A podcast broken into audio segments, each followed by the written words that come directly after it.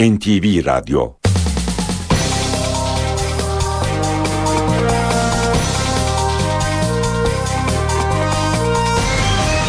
İşe Giderken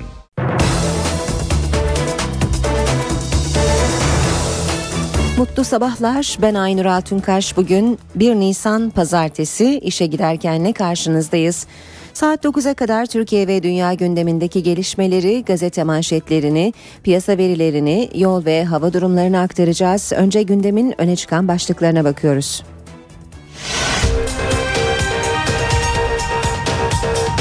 Fransa'da 7 kişilik Türk ailenin yaşadığı evde çıkan yangında Sebahattin Uçar isimli Türk vatandaşı hayatını kaybetti.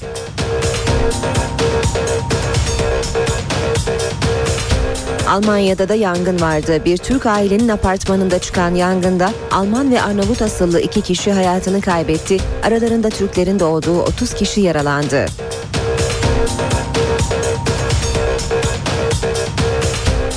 Almanya'daki yangınla ilgili konuşan Başbakan Yardımcısı Bekir Bozdağ, neden hep Türklerin yaşadığı evlerde yangın çıkıyor dedi.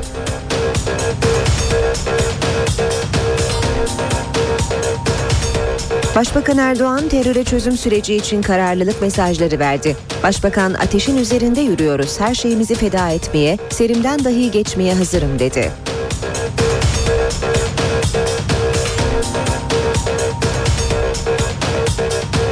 Antalya'nın Serik ve Aksu ilçelerinde partilere seslenen MHP lideri Devlet Bahçeli, Abdullah Öcalan'la görüşülmesini tarihi hata olarak değerlendirdi.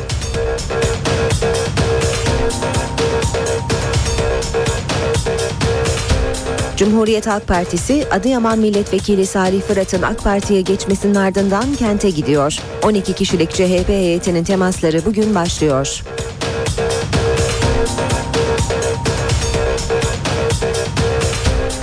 Ergenekon ve Zirve Yayın Evi davalarından tutuklu bulunan emekli orgeneral Hurşit Tolon, Ankara'da Turgut Özal soruşturmasını yürüten savcıya ifade verdi. Tolon gizli tanığın iddialarını reddetti.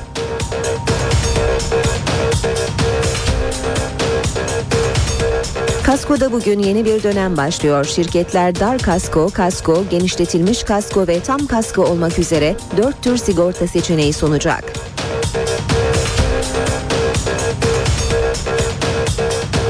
Cep telefonunda yeni tarife uygulamaları yürürlüğe girdi. Buna göre cep telefonlarından sabit hatlara ve cepten cebe aramalarda ücret tavanı 41 kuruştan 44 kuruşa çıktı. İşe Giderken gazetelerin gündemi.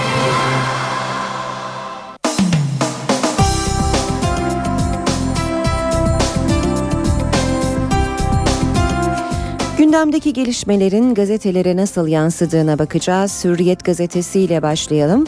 BDP Genel Başkanı Selahattin Demirtaş'la yapılan röportajı Hürriyet gazetesinde manşette görüyoruz. Başlık bıraksan çıkmaz. Demirtaş e, barış sürecinin en tartışmalı unsurlarını değerlendirdi. Demirtaş Abdullah Öcalan'ın serbest bırakılmasının şu anda gündemde olmadığını İmralı'daki konuşmalarına atıfla anlattı. Sayın Öcalan görüşmemizde aynen şöyle dedi. Devlet bana bu hafta bu ay serbest kaldın dese bile buradan çıkmam. Eğer bir gün çıkacaksam toplumun özgürlüğü ve demokrasi sağlandığında çıkarım. PKK'nın geri çekilmesi için yasal düzenlemeye karşı çıkmak bu sürecin kerhen çaktırmadan yürütülmesi ya da sadece kişisel güven duygusu üzerinden yürütülmesi anlamına geliyor. Bu sağlıklı bir yöntem değil. Bize göre akil insanlar komisyonu geri çekilme aşamasında bir gözlem gücü olası provokasyonlara karşı bir müdahale gücü, müzakerelerde olası tıkanmalara karşı da bir ara bulucu gücü olmalıdır demiş BDP Genel Başkanı Selahattin Demirtaş. Yine e, Hürriyet gazetesinden aktarmaya devam edelim. Serimden bile geçmeye hazırım. Başbakan Erdoğan, millete hizmet yolunda konuşmasının önemli bölümünü çözüm sürecine ayırdı. Tek damla kanın toprağa akmasındansa bir tek çocuğumuzun babasız kalmasındansa her şeyimizi feda etmeye, evet serimden dahi geçmeye hazırım dedi. Geçelim Milliyet gazetesine. Milliyet'in manşeti 609 çocuk böyle öldü. ZÖ 16 yaşında ama 8,5 aylık hamileydi. Veysi 13 yaşındaydı sınırda başından vurulduğunda. 8 yaşındaki Ercan okul önünde üzerine düşen taşla öldü. İşte bir yılda kaybettiğimiz çocuklar. Haberin ayrıntılarına bakalım. Gündem Çocuk Derneği'nin e, açıkladığı 2012 raporunda trajik öyküler var. Türkiye'de bir yılda ölen 609 çocuktan 52'si mayın mühimmat, kamu görevlilerinin ihmali ve toplumsal olay kurbanı. Aile şiddeti nedeniyle 48, bireysel silahlanma yüzünden 30 çocuk öldü. Trafik ve ev kazaları 361 çocuğun canını aldı. İş yerlerinde 38 çocuk ölürken 32 çocuk intihar etti deniyor. Milliyet'in özel haberinde. Bir diğer haber yine Milliyet'ten Tolu'nun ifadesi 10 yıl kazandırdı. Özal'ın ölümüyle ilgili ifade veren ilk şüpheli Hurşit Tolon oldu. Bu ifade zaman aşımını 10 yıl uzattı. Tolon dün Ankara'da savcıya 3 saat ifade verdi. Özal'ın zehirlendiğine yönelik gizli tanık ifadelerinin sorulduğu Tolon, bu kişinin iddiaları asılsızdır, reddediyorum dedi. Devam ediyoruz basın özetlerine. Yine Milliyet'ten okuyalım. 7 hafta kala nefes nefese. Ligin bitmesine 7 maç kala Galatasaray ile Fenerbahçe arasındaki amansız takip devam ediyor. Önceki gün İstanbul Büyükşehir Belediye'yi 2-0 ile geçen Cimbom'a Fenerbahçe dün Akisar Belediyespor'u aynı sonuçla geçerek cevap verdi. Golleri ve boyla sov attı. İlk yarıda hakem Mustafa Kamil Abitoğlu Sarı lacivertlilerin çizgiyi geçen topuna gol kararı vermedi. Devam edelim basın özetlerine. İşe giderken de Radikal gazetesine bakalım. Barış her şeyden önemli diyor Radikal manşette.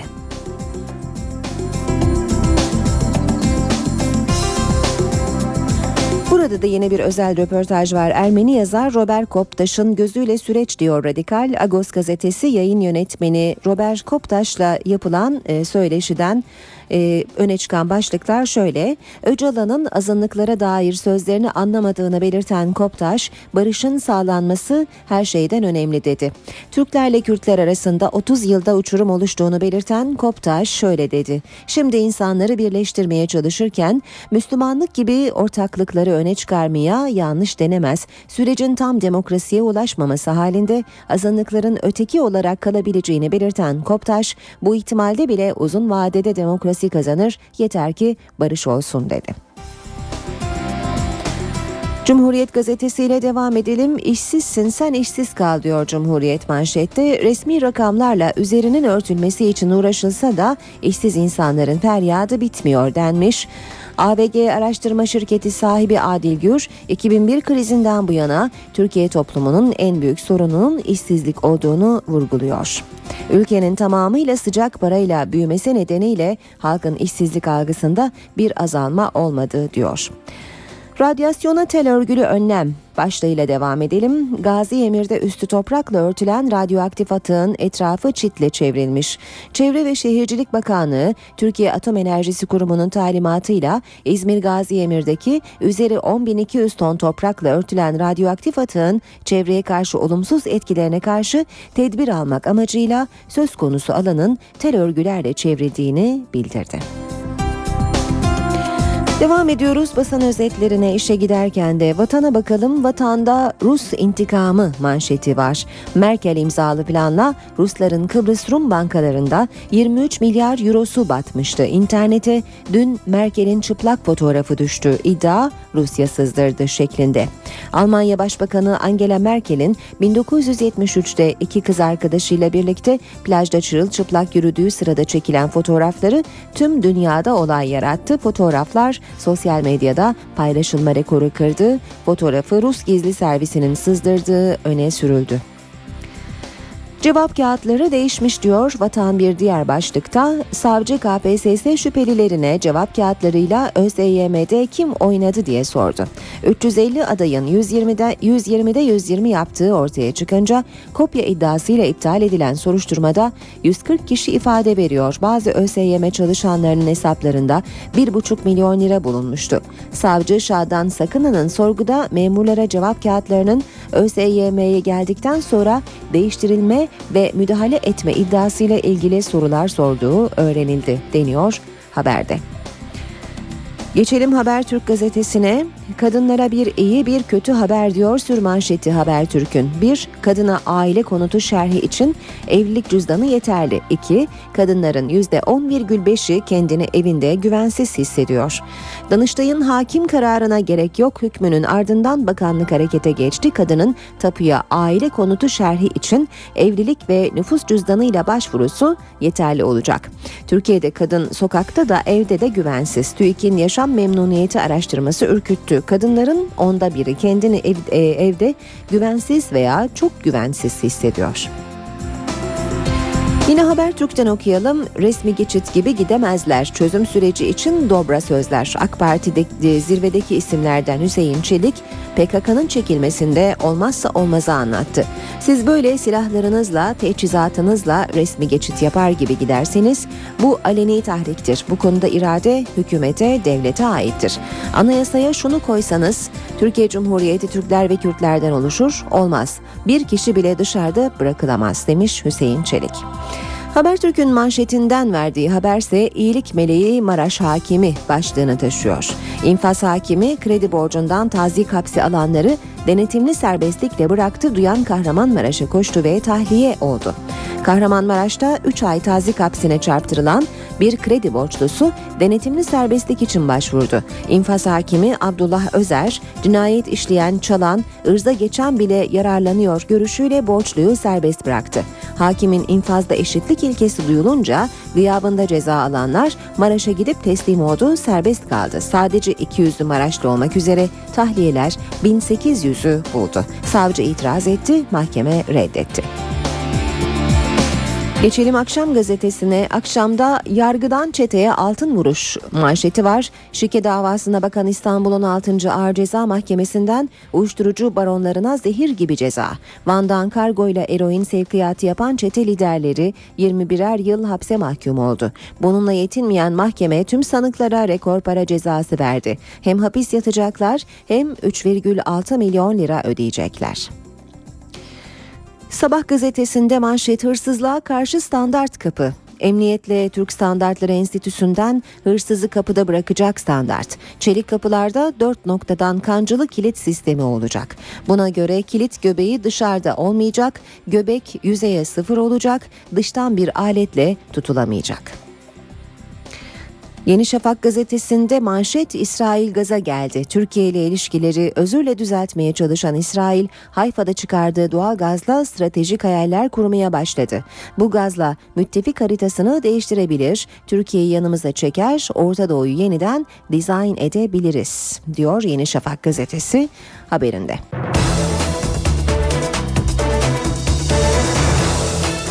Saat 7.17 işe giderken gündemin ayrıntılarıyla sürüyor. Gündemde Fransa ve Almanya'da Türk ailelerin yaşadığı apartmanlarda çıkan yangınlar var. Fransa'da hafta sonu yaşanan 3 yangında 9 kişi hayatını kaybetti. Ölenlerden biri ise Sebahattin Uçar adlı Türk vatandaşı. Yetkililer Almanya sınırındaki Mutsik kasabasında yaşanan yangının şömine ateşinden kaynaklandığını belirtiyor. Fransa'nın Almanya sınırındaki Mutsik kasabasında 7 kişilik Türk ailenin oturduğu evde pazar sabahı yangın çıktı. Yangına 35 kişilik itfaiye ekibi müdahale etti ancak 50 yaşındaki Sebahattin Uçar kurtarılamadı. Dumandan etkilenen diğer 6 aile üyesinin ise hayati tehlikesi bulunmadığı bildirildi. 5 yıl önce inşa edilen binadaki yangının çıkış nedeni henüz belli değil. Ancak yetkililerin ilk açıklaması alevlerin şömine ateşiyle yayıldığı yönünde. Fransız makamlarının soruşturması sürüyor. Fransa'dan cumartesi akşamı gelen yangın haberlerinde ise can kayıpları vardı. Ülkenin kuzeyindeki Aysen bölgesinde çıkan yangında yaşları 2 ila 10 arasında değişen 5 çocuk hayatını kaybetti. Çocuklarını kurtarmaya çalışan baba ise ağır yaralandı. Beş kardeş için otopsi yapılacak. Yangının kaza sonucu çıktığı belirtiliyor. Aynı saatlerde başkent Paris'te çıkan başka bir yangında ise 3 kişi öldü, 15 kişi yaralandı. Bir görgü tanığı yangını binaya atılan molotof kokteylin başlattığını ileri sürdü ancak bu iddia henüz doğrulanmadı. Almanya'dan da yangın haberi geldi. Köln kentinde önceki gece bir Türkiye ait apartmanda yangın çıktı. Yangında bir Almanla Arnavut asıllı kız arkadaşı hayatını kaybetti. Aralarında Türklerin de olduğu 30 kişi yaralandı. Almanya'da yine bir apartmanda yangın çıktı. 10 Mart'ta Stuttgart kenti yakınlarında bir Türk anneyle 7 çocuğunun ölümüne neden olan yangının ardından bu kez Köln'de Türklerin de yaşadığı bir binadan alevler yükseldi. Yangında bir erkek, biri kadın, iki kişi öldü. Ölenler arasında Türk bulunmuyor. Türklerin de aralarında bulunduğu yaklaşık 30 kişi ise hastanelerde tedavi altına alındı. Alman itfaiye ekipleri yangını 6 saatte söndürdü. Yangın çıkan binanın sahibi bir Türk. İtfaiye olay yerine ulaşmadan önce de bir Türk yangını söndürebilmek için çaba harcadı. Yangının nedeni henüz belirlenemezken Alman polisi soruşturma başlattı. Başbakan Yardımcısı Bekir Bozdağ, Almanya'da Türklerin de yaşadığı apartmanda çıkan yangını değerlendirdi. Alman yetkililere seslenen Bozdağ, neden hep Türklerin yaşadığı evlerde yangın çıkıyor diye sordu. Bu hadiselerin üzerine Alman hükümeti, eyalet hükümetleri gitmek zorundadır. Yangınlar çıkmak için Türklerin evini nasıl belirliyorlar, nasıl tespit ediyorlar anlamakta zorlanıyorum. Prizler yangın çıkarmak için sadece Türklerin bulunduğu evleri mi seçiyor? Yani böyle bir akli melekesi var mı diye merak ediyorum. Ben böyle bir şey olduğunu söylemiyorum ama Alman yetkililerin bir yangın çıktıktan sonra hemen bu işin arkasında efendim nasyonel, efendim ırkçı, e, yeraltı örgütü veya başka neonazilerle bağlantısının olduğuna ilişkin bir emareye rastlanmadı açıklamasını yangından 5 dakika sonra yapınca ben bu soruları sormak zorundayım. Hangi bilgiyle 5 dakika sonra böyle bir açıklama yapıyorsunuz? Onun için buradan Alman hükümetine ve eyalet hükümet yetkililerine bir kez daha çağrıda bulunuyorum. Lütfen bu olan biten hadiseleri dikkatle inceleyin. İşin esasına inin. Başka ihtimaller var mı? O çerçevede de delilleri değerlendirin. İşe giderken Geçelim siyasetin gündemine. Başbakan Tayyip Erdoğan çözüm süreciyle ilgili kararlılık mesajları verdi. Millete hizmet yolunda programında halka seslenen Erdoğan provokasyona karşı uyarılar da yaptı. Sırtımızda yumurta küfesiyle dikenlerin hatta ateşin üzerinde yürüyoruz. Tek damla kanın toprağa akmasındansa bir tek çocuğumuzun babasız kalmasındansa her şeyimizi feda etmeye evet serimden dahi geçmeye hazırım. Başbakan Recep Tayyip Erdoğan çözüm sürecini bu ifadelerle tanımladı. Millete Hizmet Yolunda programında halka seslenen başbakan vatandaşı provokatif söylemlere karşı dikkatli olmaya çağırdı. Hiç kimseyi kırmadan, hiç kimseyi incitmeden, kimseyi tedirgin etmeden mutlu sona, sevindirici sonuca ulaşmaya çalışıyoruz. Bu süreçte dedikodulara, söylentilere asla kulak asmayın. Bu süreçte sizi korkutmak, sizi tedirgin etmek, sizi manipüle etmek için uydurulan iddialara, ithamlara, iftiralara asla inanmayın. Başbakan Erdoğan sürece ilişkin kararlılığını da yineledi. Ne pazarlık, ne taviz, ne de geri adım atma bizim anlayışımızda kendisine yer bulamaz. Diz çökmeyiz, boyun eğmeyiz, milletin hissiyatını rencide edecek hareketlere taviz vermeyiz. Dik dururuz ama dikleşmeyiz. Sizin mührünüzü basmadığınız hiçbir sürecin içinde bulunmayız. Başbakan Recep Tayyip Erdoğan, İsrail'in Mavi Marmara saldırısı nedeniyle özür dilemesine ilişkinde Türkiye eski Türkiye değil yorumunda bulundu. Bu süreçte Türkiye'ye destek olmayan bazı çevreleri eleştirdi. bizi sessizliğe ve tepkisizliğe çağıranlar kadar bu haklı davamızda bizi içeride yalnız bırakanlar da mahcup olmuşlardır. MHP Genel Başkanı Devlet Bahçeli Antalya'nın Serik ve Aksu ilçelerinde partililere seslendi. Bahçeli Abdullah Öcalan'la görüşülmesini tarihi hata sözleriyle değerlendirdi. MHP Genel Başkanı Devlet Bahçeli Antalya programının son gününde Serik'teydi. Gündeminde İmralı görüşmeleri vardı. İmralı'ya gidiş geliş serbest hale geldi. Canı kim isterse gidiyor. Ama gitmek için Sayın Başbakan'dan ve Adalet Bakanı'ndan izin alacak. Öcalan'ın himayesine girmiş, onun kölesi olmuş, şimdi de ağalık satıyor. Sen, sen, sen gidebilirsin. MHP liderinin ikinci durağı Aksu ilçesiydi. Bahçeli burada da süreci ve Öcalan'ın hapishane koşullarının iyileştirilmesini eleştirdi. Öcalan'a televizyon verdik. Kendi takımını izliyor diyebilecek kadar aklı karışmış, bilinci çatallaşmış. PKK ne zamandan beridir takım olarak görülür olmuştur. Bu takım, bu takım hangi ligde, hangi rakiplerle mücadele etmektedir? Bahçeli, raiç bedeller yüzünden bir buçuk aydır eylem yapan 2B arazi sahiplerine de seslendi.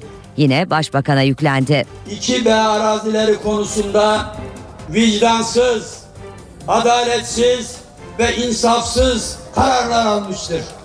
Sayın Başbakan, Sayın Bakanlar, yüreğiniz varsa mecliste yaptığınız konuşmaları 2B üzerinde bir de şu Aksu meydanında yap bakalım nasıl olacak.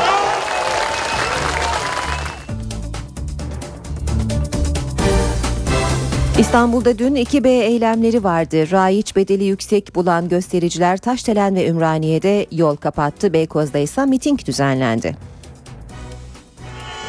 Şile otoyolunda kalabalık yolu kapatmış, eylem yapıyor. Otobüsler, tırlar, özel araçlar kuyrukta. Yolun açılmasını bekliyor. Ancak kalabalık ısrarlı, yolu açmıyor. Çevik kuvvet ekipleri kalabalığı ikna edemedi. Sonra düzen alındı. Panzer geldi. Müdahale edilecekti. Neyse ki kalabalık eylemi sonlandırdı. Burası da Ümraniye Adem Yavuz Mahallesi. Eylemin nedeni aynı. bu yüksek bedelleri ödeyecek bu mahallede hiçbir insan yoktur. Asgari ücretli, asgari ücretten daha aşağı emekli maaşı alan bir insan ne kadar burayı ödeyebilir? 2 ve raiç fiyatları geçen hafta açıklandı. Ancak yasadan yararlanacak vatandaş fiyatı fazla buldu. Böyle olunca da tepki gecikmedi.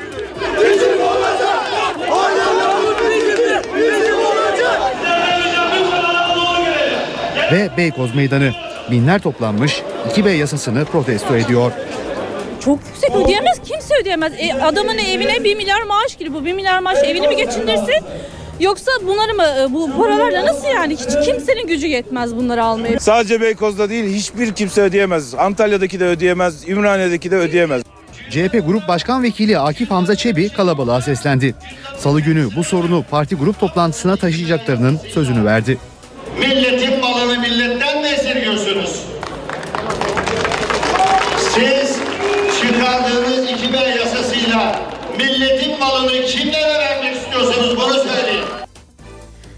Dışişleri Bakanı Ahmet Davutoğlu ile Başbakan Yardımcısı Bülent Arınç hafta sonunu Manisa'da geçirdi. Ahmet Davutoğlu teröre çözüm sürecini değerlendirdi. Süreçle birlikte Türkiye'ye yeni bir havanın hakim olduğunu söyleyen Dışişleri Bakanı bu süreç fetret devrini bitirecek dedi. Başbakan Yardımcısı Bülent Arınç'ın gündeminde ise Türkiye-İsrail ilişkileri vardı.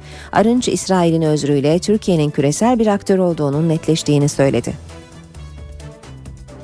Başbakan Yardımcısı Bülent Arınç ve Dışişleri Bakanı Ahmet Davutoğlu hafta sonunu Manisa'da geçirdi. Başbakan Yardımcısı Arınç'ın gündeminde İsrail'in özrü vardı. Türkiye artık çok güçlü bir aktör, bölgesel değil küresel bir aktör oldu. İsrail'in Türkiye'ye karşı yaptığı bir haksızlıktan dolayı bugün özür dilediği bir noktadayız. Tazminat ödeyeceği bir noktadayız. Yıllardan beri ambargo altında Filistinli Gazze'li kardeşlerimizin ablukadan kurtulacağı günlerdeyiz. Dışişleri Bakanı Davutoğlu ise çözüm sürecini değerlendirdi. Türkiye'de yeni bir dönemin başlayacağını söyledi. Amasya'dan Manisa'ya gelirken Çelebi Mehmet'in Manisa'da o tekrar fetret devrini bitirmesi gibi inşallah çözüm süreci de Türkiye'deki bir fetreti bitirecek. Dışişleri Bakanı Diyarbakır'a yaptığı son ziyaretindeki izlenimlerini de anlattı. Çözüm süreciyle son dönemde milletimize tekrar bir şevk ve heyecan geldi. Ben Diyarbakır'daydım Sayın Başbakan Yardımcım. Siz de ziyaret ettiniz. Daha önceki Diyarbakır ziyaretlerinden çok daha farklı bir hava vardı. Gözler umut dolu. Herkes hiçbir arada mesafe olmaksızın birbirini kucaklayan bir hava. Çözüm süreci Karabük'te konuşan AK Parti Genel Başkan Yardımcısı Mehmet Ali Şahin'in de gündemindeydi. Milliyetçi Hareket Partisi'nin başında şu anda rahmetli Türkeş olsaydı inanarak ifade ediyorum ki bu sürece en büyük desteği o verirdi. İşte 1992'de Nevruz olayları buna benzer gelişmeler oluyor. MHP Genel Başkanı durun diyor. Saat 7.30 olmak üzere ben Aynur Altunkaş işe giderken de birlikteyiz. Birazdan üç büyük şehrimizin trafik notlarını aktaracağız. Spor haberlerini okuyacağız gazetelerden. Şimdi kısa bir ara, ara vermeden önce gündemin başlıklarını hatırlatıyoruz. Fransa'da 7 kişilik Türk ailenin yaşadığı evde çıkan yangında Sebahattin Uçar isimli Türk vatandaşı hayatını kaybetti.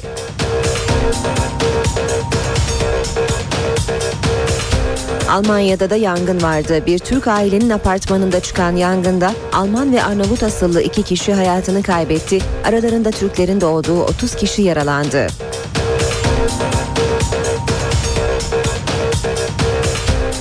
Almanya'daki yangınla ilgili konuşan Başbakan Yardımcısı Bekir Bozdağ, neden hep Türklerin yaşadığı evlerde yangın çıkıyor dedi.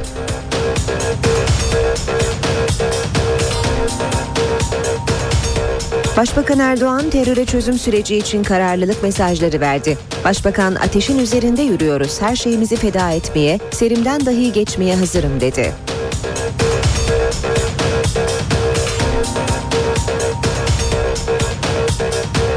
Antalya'nın Serik ve Aksu ilçelerinde partilere seslenen MHP lideri Devlet Bahçeli, Abdullah Öcalan'la görüşülmesini tarihi hata olarak değerlendirdi.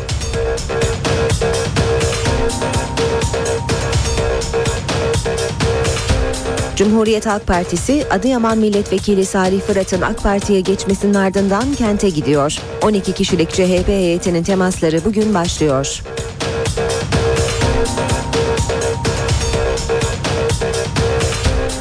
Ergenekon ve Zirve Yayın Evi davalarından tutuklu bulunan emekli orgeneral Hurşit Tolon, Ankara'da Turgut Özal soruşturmasını yürüten savcıya ifade verdi. Tolon gizli tanığın iddialarını reddetti.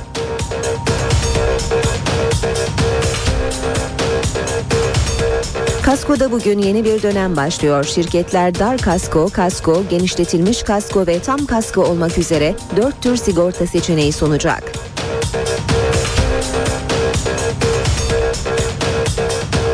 Cep telefonunda yeni tarife uygulamaları yürürlüğe girdi. Buna göre cep telefonlarından sabit hatlara ve cepten cebe aramalarda ücret tavanı 41 kuruştan 44 kuruşa çıktı.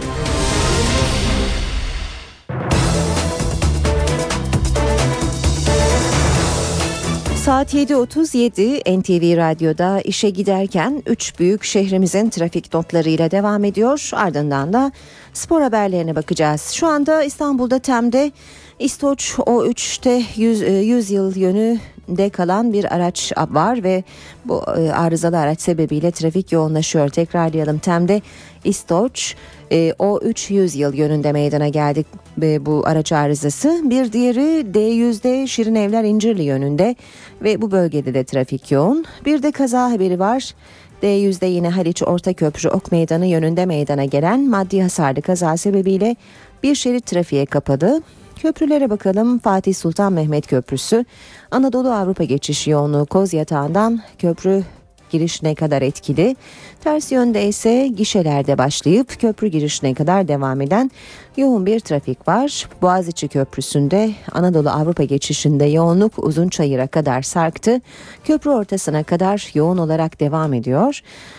Ters yönde ise Çağlayan'dan başlayan bir e, trafik olduğunu görüyoruz. Boğaziçi Köprüsü'nde köprü çıkışına kadar da bu trafik e, etkili. Tem otoyolunda köprü yönünde Metris'te başlayıp Maslak'a kadar uzanan yoğun bir trafik var.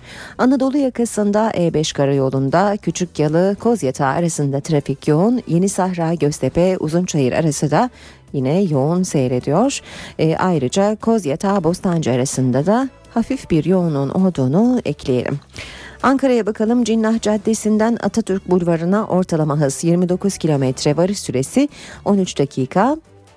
Yıldız'dan Esad'a 29 kilometre ortalama hız ve varış süresi 7 dakika olarak görülüyor. İzmir'de Konak Üçkuyular arası 36 kilometre hızla 10 dakikada, Mavişehir Konak arası 40 kilometre hızla 23 dakikada alınabilir.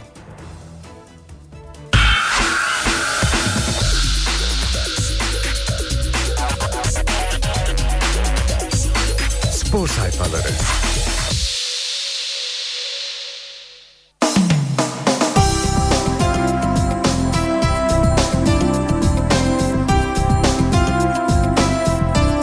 Haberlerine Milliyet Gazetesi ile başlayalım. Aktaracağımız haberler e, Süper Lig'de hafta sonu oynanan karşılaşmalara ilişkin olacak. Özellikle dün oynanan e, maçlar ile ilgili başlıklar öne çıkıyor.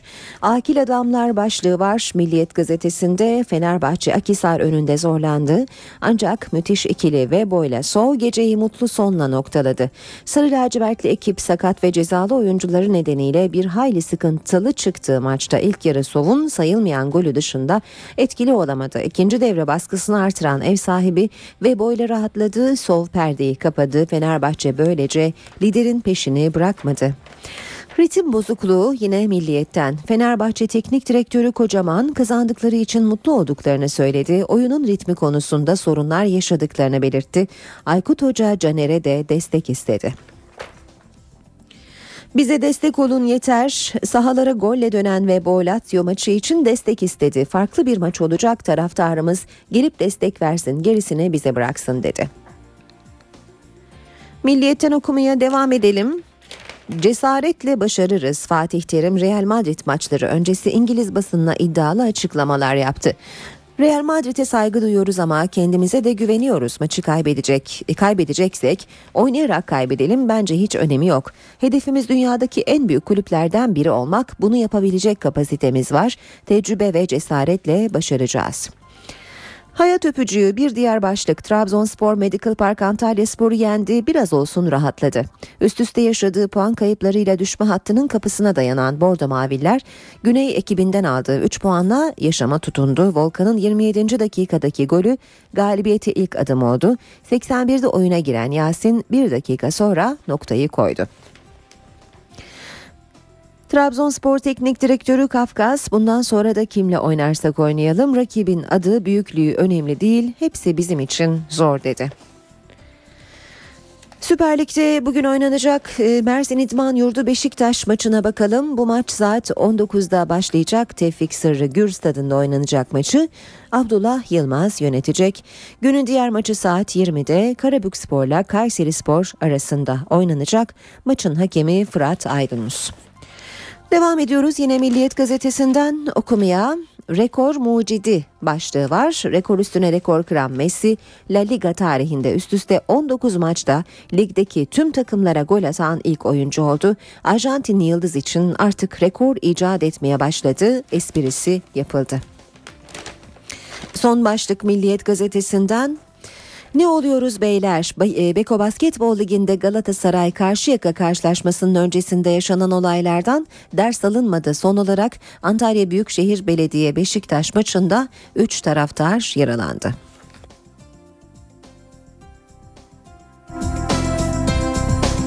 Hürriyet gazetesiyle devam edelim spor haberleri aktarmaya. Sov 5 maçta altılı buldu. Senegalli Yıldız gollerini sürdürdü. Oynadığı son 5 maçta 6. kez fileleri havalandırdı. Bitirim ikili diyor Hürriyet. Akisar'ı Sov ve Veboy'da yıkan Fenerbahçe Cimbom'un ensesinden ayrılmadı. Lazio ile nefes nefese oynarız. Kocaman tek e, tipik bir İtalyan takımıyla oynayacağız. Ekstra durumlar olmadığı sürece tur nefes kesecek dedi. Brezilya'ya kadar sabır. Musa Sov'un şutunda çizgiyi geçen top gol değeri kazanmadı. Yeni teknoloji bir kez daha gündeme geldi. Sov'un vuruşunda üst direğe çarpan top çizgisinin top çizginin içine düşüp sahaya döndü. Ancak hakemler doğru kararı veremedi. Gol çizgisi teknolojisi 2013 ve 2014'te Brezilya'da oynanacak iki büyük kupada uygulanana kadar bu hatalar devam edeceğe benziyor. Taraftar televizyondan gördü çıldırdı. Stat'taki televizyonların pozisyonun tekrarını göstermesinden sonra hakemlere yönelik büyük protestolar başladı. Ağır çekimlerde topun çizgiyi geçtiğini gören tribünlerdeki Fenerbahçeli taraftar uzun süre hakemlere ve Futbol Federasyonu yönetimi aleyhine slogan attı. Hürriyetten aktarmaya devam edelim. En güzel doğum günü hediyesi. 45 yaşına giren Trabzonspor'un hocası Kafkas, e, Tolunay Kafkas'a öğrencileri 4 maç sonra galibiyet armağan etti. Henrique'nin asistleriyle damga vurduğu maçta Antalya Sporu Volkan Şen ve Yasin'in golleriyle deviren Bordo Mavililer rahat bir nefes aldı. Fırtına puanını 34'e çıkarıp tehlikeli bölgeden az da olsa uzaklaştı. Ben kendimi biliyorum. Volkan Demirel eleştirilere son noktayı koydu. Fenerbahçe kalecisi yenilen her gol hatalıdır. Ben kendimi bildikten sonra söylenenler umurumda değil dedi. Hem zafer hem protesto. Acıbadem Kadınlar Voleybol Ligi'nde Fenerbahçe kendi evinde ağırladığı Beşiktaş'ı çok rahat bir oyundan sonra 3-0 yendi. Kanarya setleri 25-19, 25-19 ve 25-17 önde bitirdi. Bir grup taraftar Yüksek Divan Başkanı Yüksel Günay'ın Beşiktaş Kadıköy'de oynasın sözlerine protesto etti. Kalede tekme tokat. Bursa Spor Kasımpaşa deplasmanında üzülürken maç sonu yaşanan olay 90 dakikaya damga vurdu. Taraftar Bursa kalecisinden dayak yedi. Devam ediyoruz Hürriyet gazetesinden aktarmaya. Rakamlarla alay eden adam Burak Yılmaz yakaladığı başarıyı istatistiklere de yansıtıp şimdiden sezona damgasını vurmayı başardı. Süper Lig'de kaydettiği 18 golle en yakın rakibi Kalu Uçe'ye 2 gol fark atan Galatasaray'ın golcüsü Şampiyonlar Ligi'nde de Ronaldo ve Messi gibi dünya yıldızlarıyla krallık için yarışıyor. Arenanın zemini oh çektirdi. Real Madrid rövanşı öncesi arenanın zemini tehlike sinyali vermedi. Bu durum yüzleri güldürdü deniyor. Devam ediyoruz yine Hürriyet gazetesinden aktarmaya. 9 gol atmak etik mi? 10-0'lık Adana Demirspor zaferinin Beşiktaşlı kahramanları çok gol atılmasını normal karşılıyor. Bundesliga'da şampiyonluğu garantileyen Bayern Münih Hamburg'u 9-2 mağlup ederek darmadağın etti. Bayern'in farklı galibiyeti rakibe bu kadar gol atmak etik mi tartışmasını yeniden alevlendirdi. Spor haberleri aktarmaya devam ediyoruz. Hürriyet gazetesinin ardından geçelim Sabah gazetesine. Sabahtan okuyacağımız ilk başlık. Yine Fenerbahçe Akisar Belediye Spor maçı ile ilgili olacak. Vurucu tim Lider Galatasaray'ı takibini sürdürdü, Lazio'ya gözdağı verdi. Akisar'ı Vebo ve Sov'la deviren Fenerbahçe Süper Lig'de üst üste 3. galibiyetini aldı. Nisan ayında 29 günde 8 maça çıkacak Sarı Lacivertler ilk engeli e, kayıpsız atlattı. Sabahtan aktarmaya devam edelim. Caner'in öfkesi ilk 11'de çıktı, kötü değildi ama tribün tepkisine sert karşılık verdi. Oyundan alınırken protesto edilen Fenerbahçeli futbolcu su şişesini tekmeledi. Kocaman'ın teselli çabaları yetersiz kaldı. İkinci taç başlığı var Sabah gazetesinde. Sev Cup Fatihi Halkbank Türkiye Kupası'nı da müzesine götürdü. Arkaspor'u 5 set sonunda deviren Halkbank, Avrupa arenasındaki tarihi başarısını Tele Dünya Türkiye Kupası'nı kazanarak taçlandırdı. Ve son başlık Serena Klasiği. Amerikalı raket 2004'ten beri kaybetmediği Maria Sharapova'yı Miami'de de yenip kupayı kaldırdı. Amerika'nın Miami şehrinde düzenlenen Sony açık tenis turnuvasında tek kadınlarda dünya bir numarası Serena Williams 2 numara Sharapova'yı 4-6, 6-3 ve 6-0'lık setlerle 2-1 yenerek ev sahibi sayıldığı bu turnuvada 6. şampiyonluğuna uzandı. Bitiriyoruz böylece spor haberlerini. Ee, bitirmeden bir hatırlatma yapalım. Spor Toto Süper Lig'de bugün Mersin İdman Yurdu ile Beşiktaş saat 20'de karşılaşacak. Ee, bu hatırlatmayla e, bitirelim bu bölümü. Şimdi gündeme yine yakından bakmaya devam ediyoruz.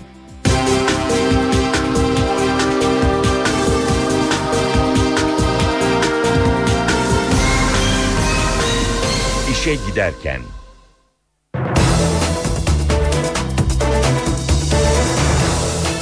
Kasko yaptıracaklar için bugün yeni bir dönem başlıyor. Şirketler artık farklı hasarları kapsayan 4 kasko seçeneği sunacak. Seçenekler dar kasko, kasko, genişletilmiş kasko ve tam kasko.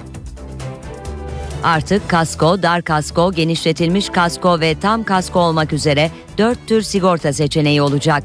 Yeni uygulamayla kasko seçeneğini işaretleyenler aracın yanması, çalınması, kaza ve üçüncü kişilerin yol açtığı kötü niyetli zararlar gibi çeşitli durumlar için teminat alabilecek.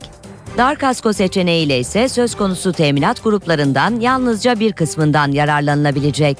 Vatandaşlar genişletilmiş kasko seçeneğiyle de söz konusu risklerin yanı sıra sözleşmeyle isteğe bağlı olarak dahil edilebilecek diğer risklerden de korunabilecek. Tam kasko seçeneğiyle ise sigortalılar olası bütün riskler için teminat sahibi olabilecek. Böylece sel, deprem, fırtına, dolu gibi zararlara karşı da teminat alınabilecek. Araç kullanan kişi alkollüyken araçta meydana gelen zararlarsa bütün kasko tiplerinde teminat dışında kalacak. Cep telefonunda yeni tarife sınırları yürürlüğe girdi. Buna göre cep telefonlarından sabit hatlara ve cepten cebe aramalarda ücret tavanı 41 kuruştan 44 kuruşa çıktı. Yurt dışına arama ücreti de 4.38'den 4.63 liraya yükseltildi. İsim unvan değişikliği, hat devir ve sim kart değişikliği gibi ücretlere de zam geliyor. Mesaj tarifesi ise değişmiyor. GSM şirketleri tarifedeki tavan fiyatları aşamıyor. 2010 yılında başlatılan KPSS soruşturmasında sona gelindi. Soruların çalındığı ve bazı ÖSYM çalışanlarına rüşvet verildiği bilirkişi raporuyla belgelendi. Soruşturma kapsamında dönemin ÖSYM Başkanı Profesör Doktor Ünal Yarımağa'nın da şüpheli sıfatıyla ifadesinin alınacağı belirtiliyor. 2010'daki KPSS skandalında bazı ÖSYM çalışanlarına rüşvet verildi. Bu çarpıcı tespit soruşturmanın bilirkişi raporundan. 2010'da yapılan kamu personeli seçme sınavında soruların çalındığı iddiasıyla başlatılan ve Ankara Cumhuriyet Başsavcılığı tarafından yürütülen soruşturmada sona gelindi. Savcılığın ÖSYM'de inceleme yapması için kurduğu 5 kişilik bilirkişi heyeti 2 aylık araştırmasını tamamladı ve bir rapor oluşturdu. Rapor öğrenci seçme ve yerleştirme merkezindeki güvenlik zafiyeti ve usulsüzlükleri gözler önüne serince 143 kişinin ifadesine başvuruldu. Bu kapsamda dönemin ÖSYM Başkanı Profesör Doktor Ahmet Ünal Yarımağ'ın da şüpheli sıfatıyla ifadesine başvurulacak. Rapora göre sınav sorularının hazırlandığı bilgisayarlara dışarıdan internet bağlantısı bulunuyordu. Sorular flash disklere kopyalandı. Hatta sınav sorularını hazırlayan sorumlulardan bazıları soruları evlerine götürdü. Şüphelilerin hesaplarına 2009-2010 döneminde 150 bin ila 1,5 milyon lira arasında değişen yüksek meblağlar aktarıldı. Paranın kaynağını inceleyen uzmanlar ÖSYM personeliyle Meteksan şirketi arasında bir bağlantının olduğunu tespit etti. Paraların sınav merkezi yeri belirleme, personel harcırağı gibi adlarla personelin hesabına aktarıldığına dikkat çekildi. Hakkari'de son yılların en büyük uyuşturucu operasyonlarından biri yapıldı. Yüksekova'da 3 imalathanede 250 kilogram eroin ele geçirildi. Hakkari Yüksekova İran sınırının sıfır noktası. Askeri helikopterlerin hedefinde zehir tacirleri var. Yeri veren kırsalında biri yer altına inşa edilmiş 3 uyuşturucu imalathanesi bulundu. Köpeklerin de katıldığı aramada 250 kilogram eroin ele geçirildi. Ayrıca uyuşturucu madde yapımında kullanılan bir ton asit ve karbonat bulundu. Ele geçirilenler arasında 4 Kalaşnikov tüfek, 2 el bombası ve çok sayıda mühimmat da var. Uyuşturucunun piyasa değeri yaklaşık 8 milyon lira. Olayla ilgili biri İran uyruklu 8 kişi gözaltına alındı.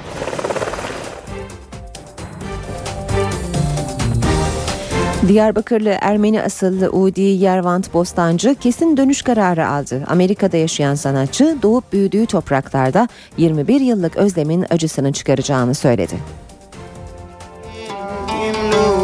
Artık doğduğum, büyüdüğüm, özlemini çektiğim memleketimden dünyaya seslenmek istiyorum. Yervant Bostancı.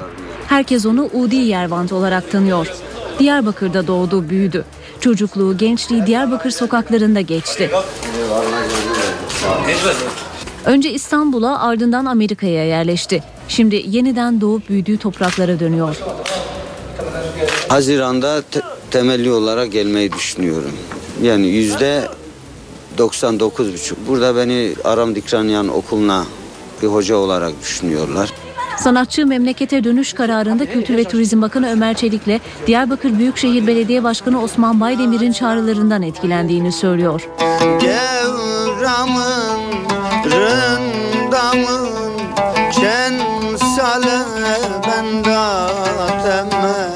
21 yıl boyunca Los Angeles'ta çeşitli mekanlarda sahneye çıkan Yervan Postancı artık şarkılarını Diyarbakır'da söylemek istiyor. Büyüdüğüm, nemalandığım bir şehir Diyarbakır. Eminim e, ben orada e, yaptığım çalışmalarımı birçok birçok kesimden takdir ettiler ve son son hala da ediyorlar ve burada da o başarıyı göstereceğim. Dünyaya barış, sevgi çağrısında bulunacağım. Udumla, sesimle 55 yaşındaki sanatçı Diyarbakır'ı ziyaretinde doğup büyüdüğü mahalleyi gezdi, çocukluk arkadaşlarıyla hasret giderdi. NTV Radyo Herkese yeniden günaydın. Ben Aynur Altunkaş. Birazdan hava durumu için Gökhan Abur'la konuşacağız. Şimdi gündemin başlıklarını hatırlayalım.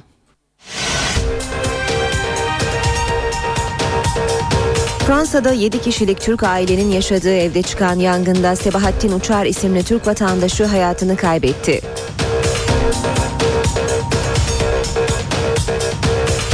Almanya'da da yangın vardı. Bir Türk ailenin apartmanında çıkan yangında Alman ve Arnavut asıllı iki kişi hayatını kaybetti. Aralarında Türklerin de olduğu 30 kişi yaralandı.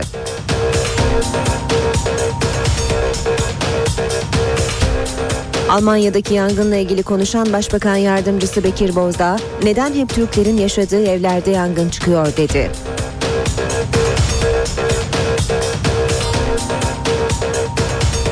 Başbakan Erdoğan teröre çözüm süreci için kararlılık mesajları verdi. Başbakan ateşin üzerinde yürüyoruz, her şeyimizi feda etmeye, serimden dahi geçmeye hazırım dedi.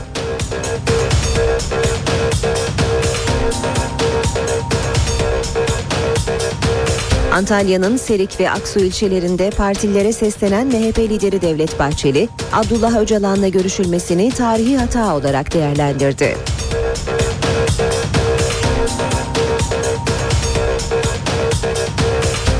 Cumhuriyet Halk Partisi Adıyaman Milletvekili Salih Fırat'ın AK Parti'ye geçmesinin ardından kente gidiyor. 12 kişilik CHP heyetinin temasları bugün başlıyor.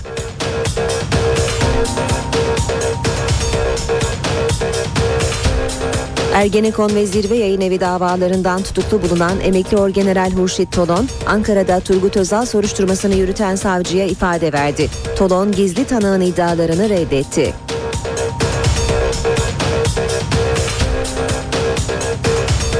Kasko'da bugün yeni bir dönem başlıyor. Şirketler dar kasko, kasko, genişletilmiş kasko ve tam kasko olmak üzere dört tür sigorta seçeneği sunacak.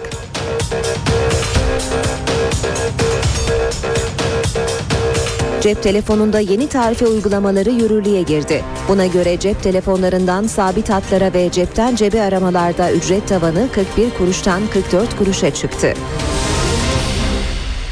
Gökhan Abur günaydın. Günaydın. Çok sıcak bir hafta sonu geçirdik. Yazı anımsattı bize. Ama siz Nisan e, bir ıslak, bir kuru, bir yağmurlu, bir sıcak demiştiniz. Nasıl başlıyoruz? Yeni aya. Evet e, yeni aya bugün e, batı bölgeler bulutlu başladı. E, düne göre sıcaklıklarda biraz azalış var. E, çok fazla değil. İstanbul şu anda 16 derece 18-19'lara çıkacak ki dün 23-24'leri bulmuştu. Ege aynı şekilde e, bulutlanma artacak ve artan bulutlanma ilerleyen saatlerde yağış bırakacak ki şu anda Marmara'nın güney kesimlerinde hafif yağış geçişleri var. Ama öğleden sonra ve özellikle akşam saatlerinde Marmara'nın güney ve doğusundaki yağışların etkisini arttırmasını, Ege'de aralıklarla yağış olmasını bekliyoruz. Yine Batı Karadeniz bölgesinde Akdeniz ve e, Güneydoğu'nun özellikle Gaziantep, Kahramanmaraş, Adıyaman arasındaki bölgede yer yer kuvvetli olmak üzere sağanaklar etkili olacak. Rüzgar çok kuvvetli değil bugün için. Lodos yönlü rüzgar esmesine sürdür, sürdürecek. İstanbul için şunu vurgulamak istiyorum. Akşama doğru e, yağış var. Bu yağışlar özellikle İstanbul'un Boğaz kesimiyle Beykoz, Sarıyer gibi Boğaz'a yakın olan bölgelerle İstanbul'un doğu kesimlerinde olacak gibi gözüküyor. Yarın ee, yarın için İstanbul'da yağış beklemiyoruz. Batıdaki ve iç kesimdeki yağışlar aralıklarla devam edecek. Ama çarşamba günü için uyarmak istiyorum. Çarşamba günü Ege'de Lodos yönlü kuvvetli fırtına var. Fırtına ile birlikte özellikle Ege, Marmara'nın güney kesimleri, bölgelerindeki yağışlar, sağanak yağmur şeklindeki yağışlar giderek etkisini arttıracak.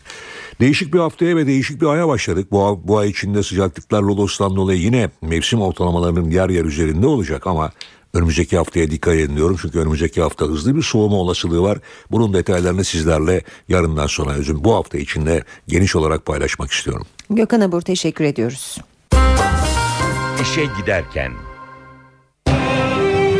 İşe giderken gazetelerin gündemi.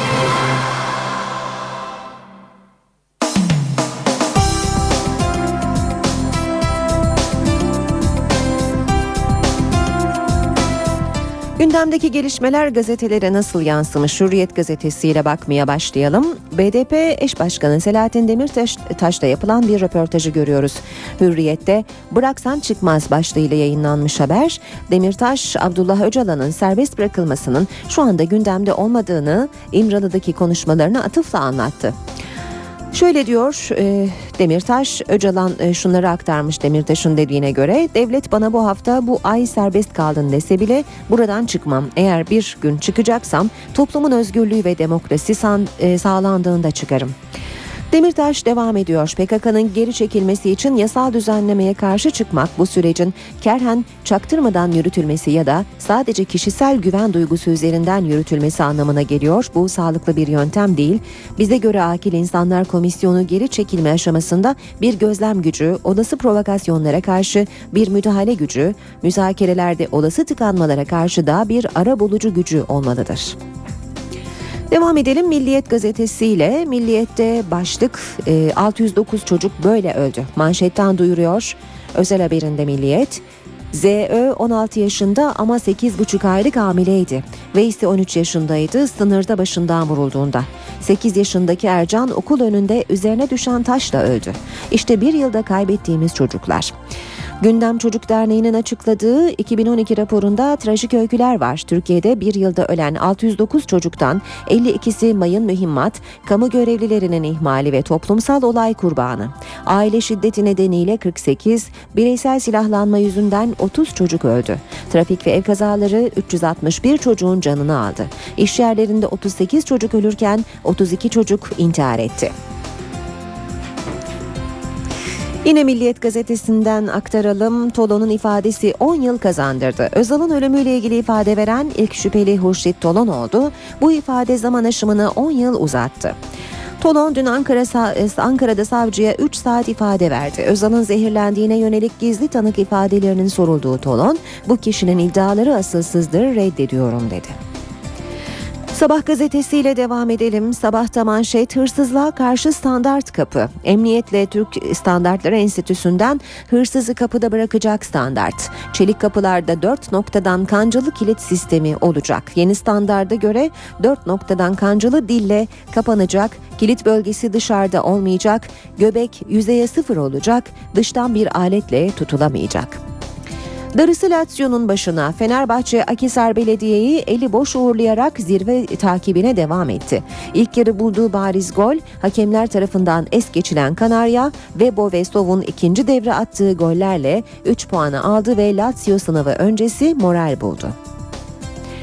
Geçelim Radikal gazetesine. Barış her şeyden önemli diyor Radikal manşette. Yine bir röportaj. Ermeni yazar Robert Koptaş'ın görüşleri var.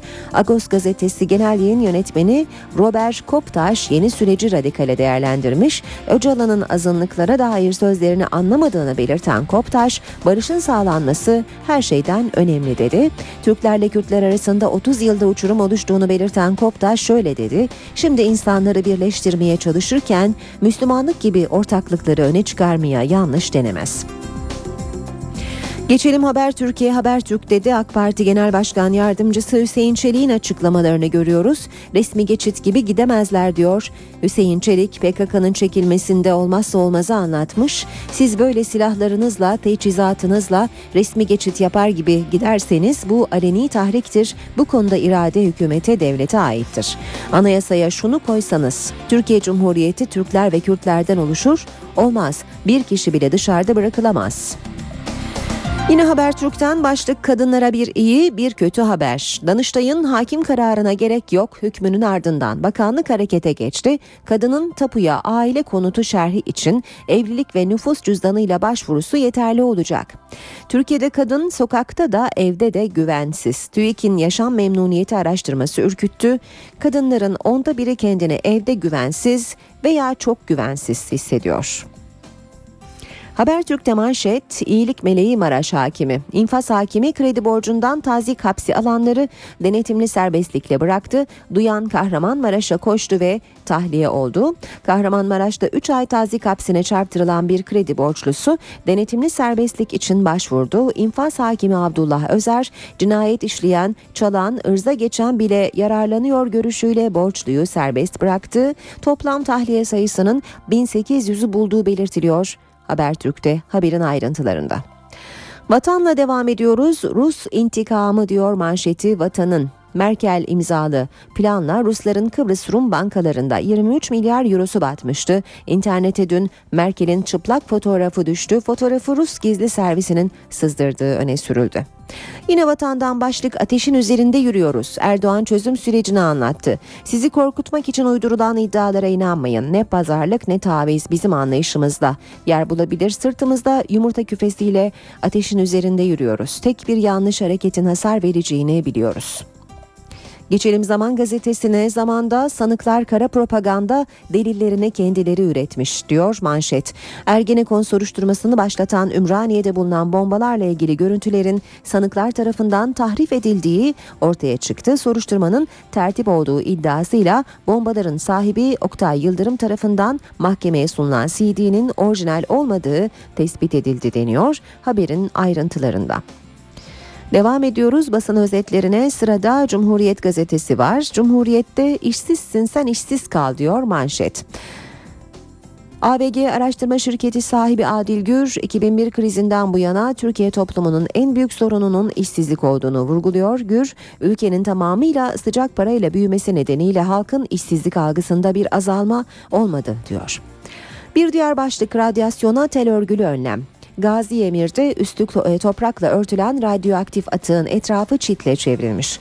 Çevre ve Şehircilik Bakanlığı Türkiye Atom Enerjisi Kurumu'nun talimatıyla İzmir Gazi Emir'deki üzeri 10.200 ton toprakla örtülen radyoaktif atığın çevreye karşı olumsuz etkilerine karşı tedbir almak amacıyla söz konusu alanın tel örgülerle çevrildiğini bildirdi. Devam edelim basın özetlerine. Yeni Şafak'a bakalım. İsrail gaza geldi diyor Yeni Şafak manşette. Türkiye ile ilişkileri özürle düzeltmeye çalışan İsrail, Hayfa'da çıkardığı doğalgazla stratejik hayaller kurmaya başladı. Bu hayalleri şöyle sıralamış Yeni Şafak. Bu gazla müttefik haritasını değiştirebilir. Türkiye'yi yanımıza çeker, Orta Doğu'yu yeniden dizayn edebiliriz. Taraf gazetesine bakalım. Tarafta anayasa 2015'e kalabilir başlıklı haberi aktaralım. Erdoğan'ın yeni anayasa için komisyona verdiği süre doldu. Muhalefetle anlaşma olmazsa anayasanın 2015'teki genel seçimlerin sonrasına kalması olası. AKP'nin yeni anayasa için verdiği süre dün dolarken hükümetin muhalefetle görüşmeye hazırlandığı belirtiliyor. İlk ziyaret CHP'ye olacak. AKP'nin başkanlık ısrarı devam eder ve BDP ile de uzlaşma olmazsa çalışmaların 2015'e ertelenmesi söz konusu. Ve son olarak akşama bakacağız. Yargıdan çeteye altın vuruş diyor akşamın manşeti.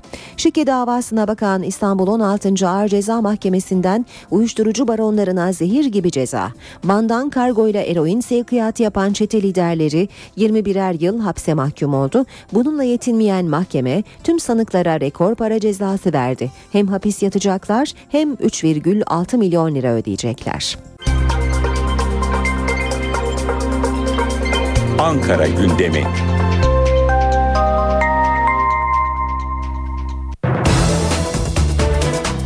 Başkent gündemiyle işe giderken devam ediyor saat 8.21 karşımızda NTV muhabiri Murat Barış Koralp var. Murat günaydın. Günaydın. Siyasetin gündeminde çözüm süreci var. Liderlerden açıklamalar gelmeye devam ediyor ama geçen haftalara nispeten daha sakin bir hafta sonu geçirdik. Ee, yeni haftaya girerken bizi neler bekliyor peki Murat? Bugün de geçen haftanın gündemi gibi görece sakin bir gün bekliyor bizi diyebiliriz. Rutin gündem başlıkları var. Özel olarak takip edilen tabii ki çözüm sürecinin e, ekseninde. Cumhurbaşkanı Gül Letonya'nın başkenti Riga'ya gidecek. Öncesinde Esenboğa Havaalanı'nda bir basın açıklaması yapması bekleniyor. Cumhurbaşkanı Gül'ün bunu takip ediyor olacağız. Yine Başbakan Recep Tayyip Erdoğan Partisi'nin Merkez Yürütme Kurulu'nda gündemi değerlendirecek, çözüm sürecini değerlendirecek. Bu da yine Ankara'da yakından takip edilen başlıklardan biri olacak. Başbakan Yardımcısı Bekir Bozdağ ise gündemdeki gelişmeleri diplomasi muhabirleriyle konuşacak. Diplomasi Muhabirleri Derneği'nin kahvaltılı basın toplantısında konuşacak Başbakan Yardımcısı. Kuşkusuz Almanya ve Fransa'daki Türkleri e, hedefe alan yangınların da burada konuşulması, değerlendirilmesi bekleniyor. Yine İmralı süreci dış politikaya ilişkin soruları da yanıtlaması bekleniyor Bekir Bozdağ'ın. Mecliste ise basın toplantılarıyla başlıyor hafta. CHP, MHP ve BDP milletvekilleri yani muhalefete mensup milletvekilleri mecliste basın toplantıları düzenleyecekler. Genel kurul salı günü mesaisine başlıyor. Başbakan yardımcısı Bülent Arınç milletvekillerinin sözlü soru önergelerini yanıtlayacak salı günü. Çarşamba gününden itibaren ise genel kurulda bir kanun tasarısı var. Kamu finansmanı ve borç yönetiminin düzenlenmesi adı altında 59 maddelik genişçe bir yasa tasarısı. Temel kanun olarak iki bölüm halinde görüşülecek. Kamu kurum ve kuruluşlarına ait taşınır ve taşınmazların kullanımı, satışı ve işletimi gibi esasları düzenliyor bu yasa tasarısı. Yasa dışı dinlemeler araştırma komisyonu da bu hafta yoğun bir mesai yapacak. Eski istihbaratçılardan Emin Aslan, Bülent Orakoğlu, Sabri Uzun ve Osman Akı dinleyecek komisyon. Ayrıca bazı gazetelerin genel yayın yönetmenlerinin ve köşe yazarlarının da bilgisine bu hafta içinde böcek komisyonunun başvurmasını bekliyoruz. Maliye Bakanlığı da bugün 2012 yılına ilişkin merkezi yönetim bütçe sonuçlarını açıklayacak. Böyle bir gündemde bizleri bekliyor olacak. Murat Barış Koralp teşekkür ediyoruz. Kolay gelsin.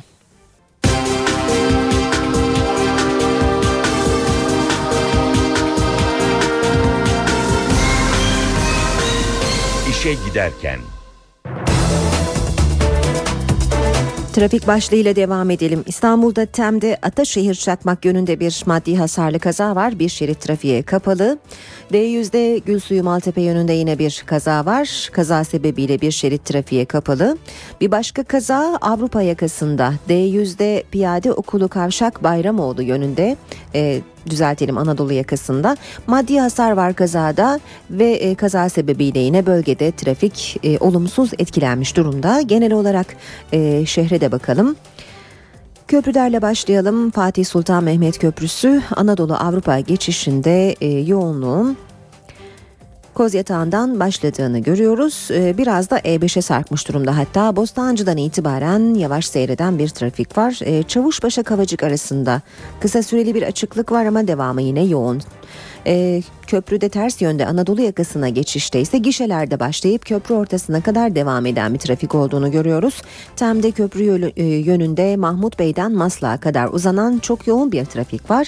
D100'de de trafik bugün oldukça e, fazla. Çoban Çeşme'den başlıyor. Darül Aceze'ye kadar devam ediyor. Sonrasında çok hafif bir açılma olsa da e, köprüye yaklaşırken yeniden yoğunlaşıyor. Köprü çıkışında da yine bir süre devam ediyor. Yoğunluk yani tam bir pazartesi trafiği olduğunu söyleyebiliriz aslında İstanbul'da. E, D100'de Ambarlı'dan başlayıp Çoban Çeşme'ye uzanan yine çok yoğun bir trafik olduğunu görüyoruz. Boğaziçi Köprüsü'nde Anadolu Avrupa geçişinde yoğunluk Çamlıca'da başlıyor. Köprü ortasına kadar devam ediyor. E, sonrası biraz açık ama köprü çıkışından itibaren Darül Aceze'ye kadar yine çok sıkıntılı bir gidiş olduğunu görüyoruz. O üçte de e, yine Mahmut Bey'den başlayıp Anıt Mezar'a uzanan e, büyük bir yoğunluk var. Ters yönde ise Hal Mahmut Bey arası yoğun seyrediyor. Tekrarlayalım Avrupa yakasında D100 karayolunda çok yoğun bir trafik var. Yoğunluğun D, e, Ambarlı'da başladığını görüyoruz. Köprüye kadar da etkili bir yoğunluk var. Hatta köprü çıkışında da kısa süreli yoğunluk devam ediyor. Ankara ve İstanbul, e, Ankara ve İzmir'le devam edelim. Ankara'da Cinnah Caddesi Atatürk Bulvarı arası 25 km hızla 15 dakikada, Yıldız Esat arası 25 km hızla 8 dakikada, Kızılay Dikmen arası 25 km hızla 10 dakikada aşılabilir. İzmir'de ise konaktan Üçkuyulara 36 km hızla 10 dakikada, Mavişehir'den konağa 32 km hızla 27 dakikada ve Bostanlı'dan Girne Bulvarı'na 43 km hızla 9 dakikada ulaşabilirsiniz.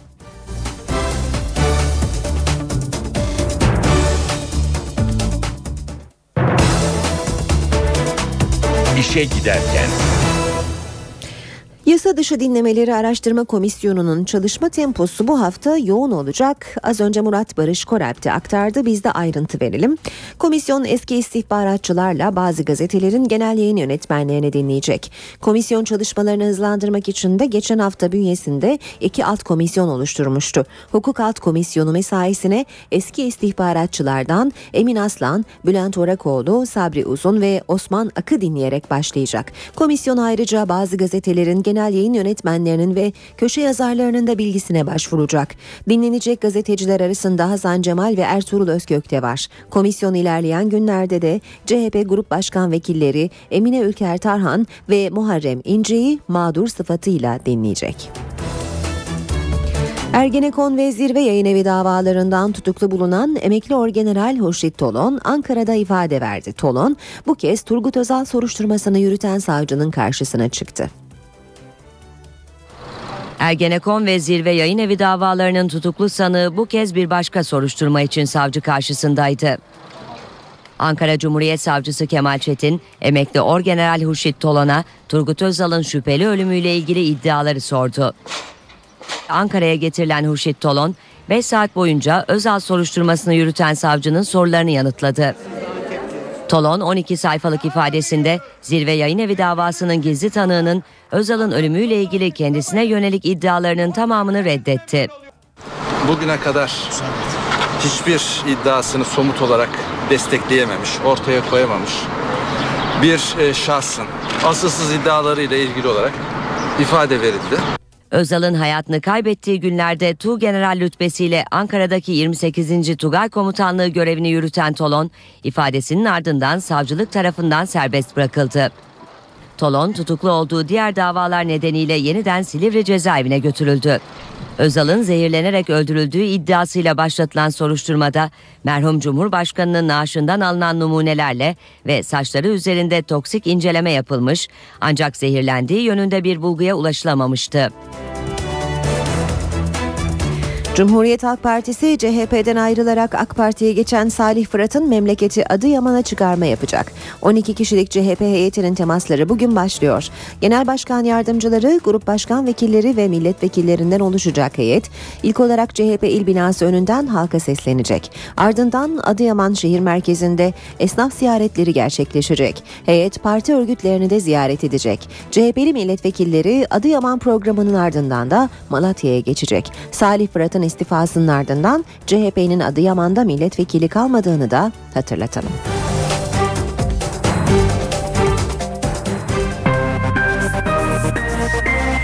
İşe giderken.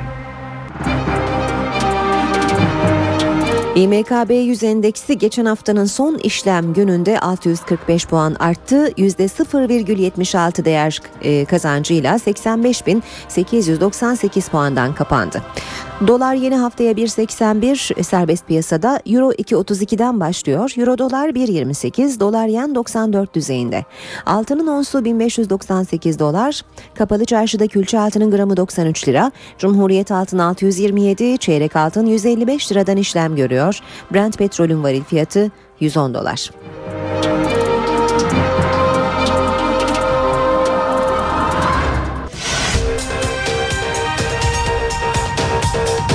Fransa'da 7 kişilik Türk ailenin yaşadığı evde çıkan yangında Sebahattin Uçar isimli Türk vatandaşı hayatını kaybetti.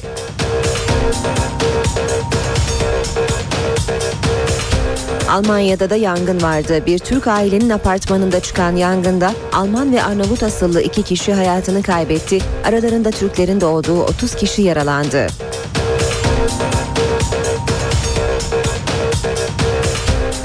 Almanya'daki yangınla ilgili konuşan Başbakan Yardımcısı Bekir Bozdağ, neden hep Türklerin yaşadığı evlerde yangın çıkıyor dedi.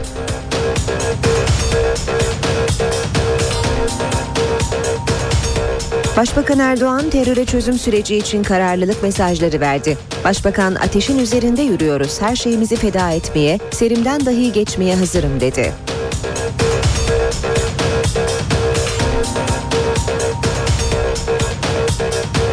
Antalya'nın Serik ve Aksu ilçelerinde partilere seslenen MHP lideri Devlet Bahçeli, Abdullah Öcalan'la görüşülmesini tarihi hata olarak değerlendirdi.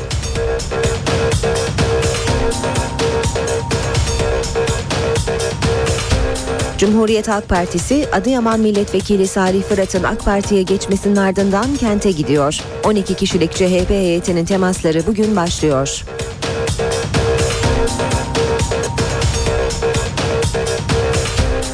Ergenekon ve Zirve Yayın Evi davalarından tutuklu bulunan emekli orgeneral Hurşit Tolon, Ankara'da Turgut Özal soruşturmasını yürüten savcıya ifade verdi. Tolon gizli tanığın iddialarını reddetti.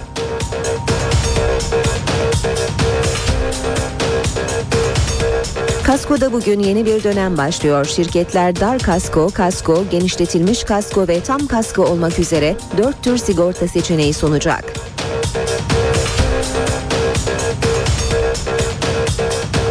Cep telefonunda yeni tarife uygulamaları yürürlüğe girdi. Buna göre cep telefonlarından sabit hatlara ve cepten cebe aramalarda ücret tavanı 41 kuruştan 44 kuruşa çıktı.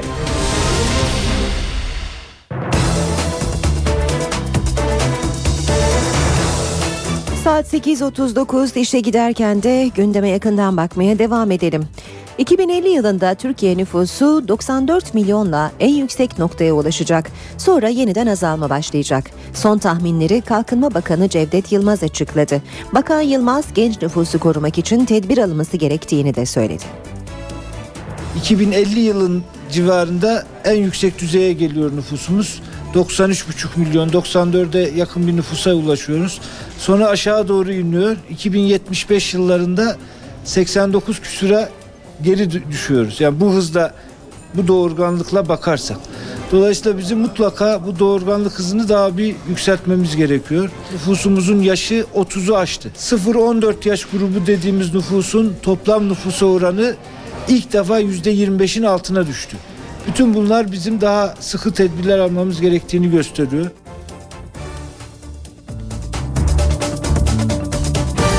Normal yolla gebelik tarih mi oluyor? Uzmanlara göre değişen yaşam şartları nedeniyle normal yöntemlerle hamile kalmanın geleceği tehlikede. 2050'de temel gebelik yöntemi tüp bebek olabilir. 2050 yılında gebeliklerin büyük bir çoğunluğunun tüp bebekle oluşacağını söylüyor. Avrupa Birliği'nin tespiti bu. 2050'de normal yollarla hamile kalmak mümkün olmayacak. Çünkü değişen yaşam şartları hem sperm hem yumurtlama kalitesini düşürüyor hem de büyük bir hızla. Sperm sayısı insanlarda 120 milyon civarındayken günümüzde Dünya Sağlık Örgütü sperm sayısının üst sınırını 15 milyon olarak revize etti. Hava kirliliği, su kirliliği, e, sigaranın e, tüketilmesi, alkol, Kadınlarda ise gebeliğin önündeki en büyük engel obezite ve cinsel yolla bulaşan hastalıklar.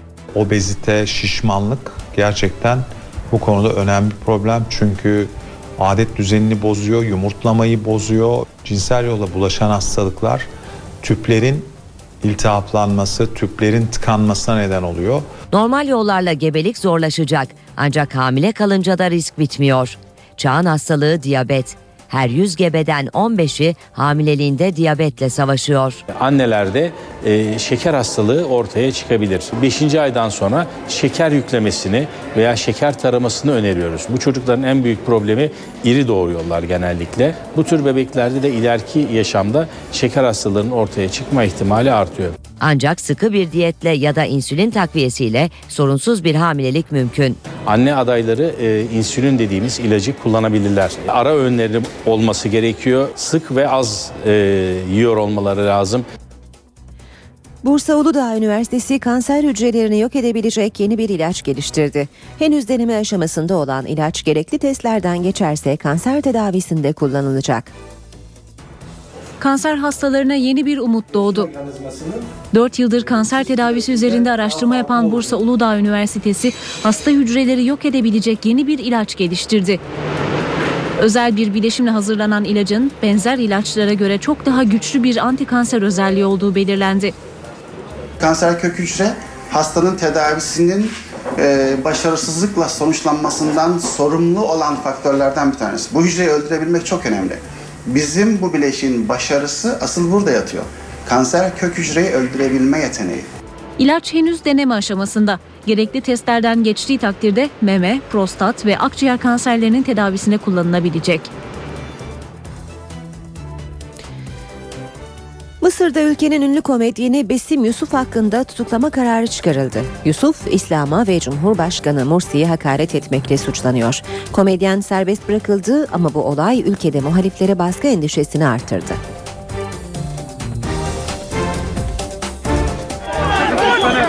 Mısır'ın tanınmış komedyeni Besim Yusuf'un başı dertte. Sevilen bir televizyon programının sunucusu olan Yusuf hakkında tutuklama emri çıkarıldı. Nedeni ise Yusuf'un İslam'a ve Cumhurbaşkanı Muhammed Mursi'ye hakaret etmekle suçlanıyor olması. 2011'deki devrim sonrası internetteki hiciv programıyla ünlü olan Besim Yusuf, güvenlik güçlerine teslim olmayı tercih etti. Teslim olurken de sevenleri kendisini yalnız bırakmadı. Besim Yusuf televizyon programında tanınmış kişiler ve medyaya yönelik hicivleriyle tanınıyor. Yusuf hakkında çıkarılan tutuklama kararı Mısır'da ifade ve basın özgürlüğüne ilişkin endişeleri de artırdı.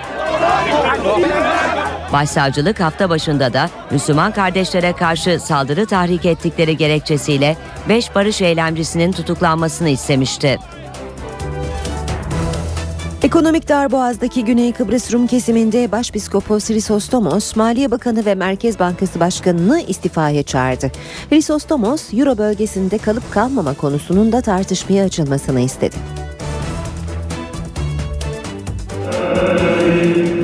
Rum Kilisesi Başpiskoposu Hrisostomos, ekonominin patronlarına sert çıktı.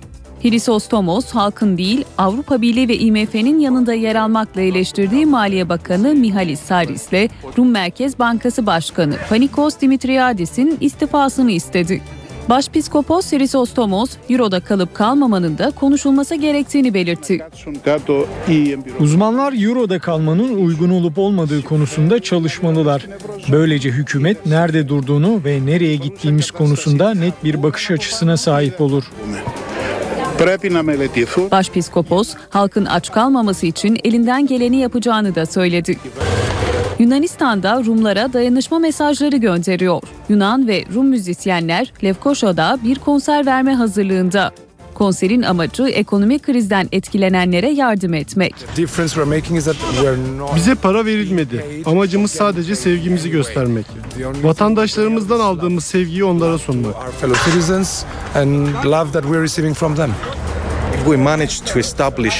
Burada birbirimiz için varız. Bunu tekrar yapabiliriz. Sonuç bulana ya da ölene kadar. Rum yönetiminin AB ve IMF ile vardığı anlaşma gereği bankalarda 100 bin euronun üzerinde mevduatları bulunanlardan %60'a varacak oranda vergi kesilecek. İngiltere'de bir gelenek tekrar etti ve Oxford'la Cambridge üniversitelerinin kürek takımları 159. kez karşı karşıya geldi. Bu yılki yarışın galibi Oxford Üniversitesi oldu. Oxford ve Cambridge üniversiteleri geleneksel kürek müsabakalarında 159. kez yarıştı. Yarışı baştan sona önde götüren Oxford 77. kez kupayı müzesine götürdü. Oxfordlu kürekçiler yaklaşık 7 kilometrelik parkuru 17 dakika 27 saniyede tamamladı. Yarışı izlemek için binlerce kişi Thames Nehri kıyısında toplandı.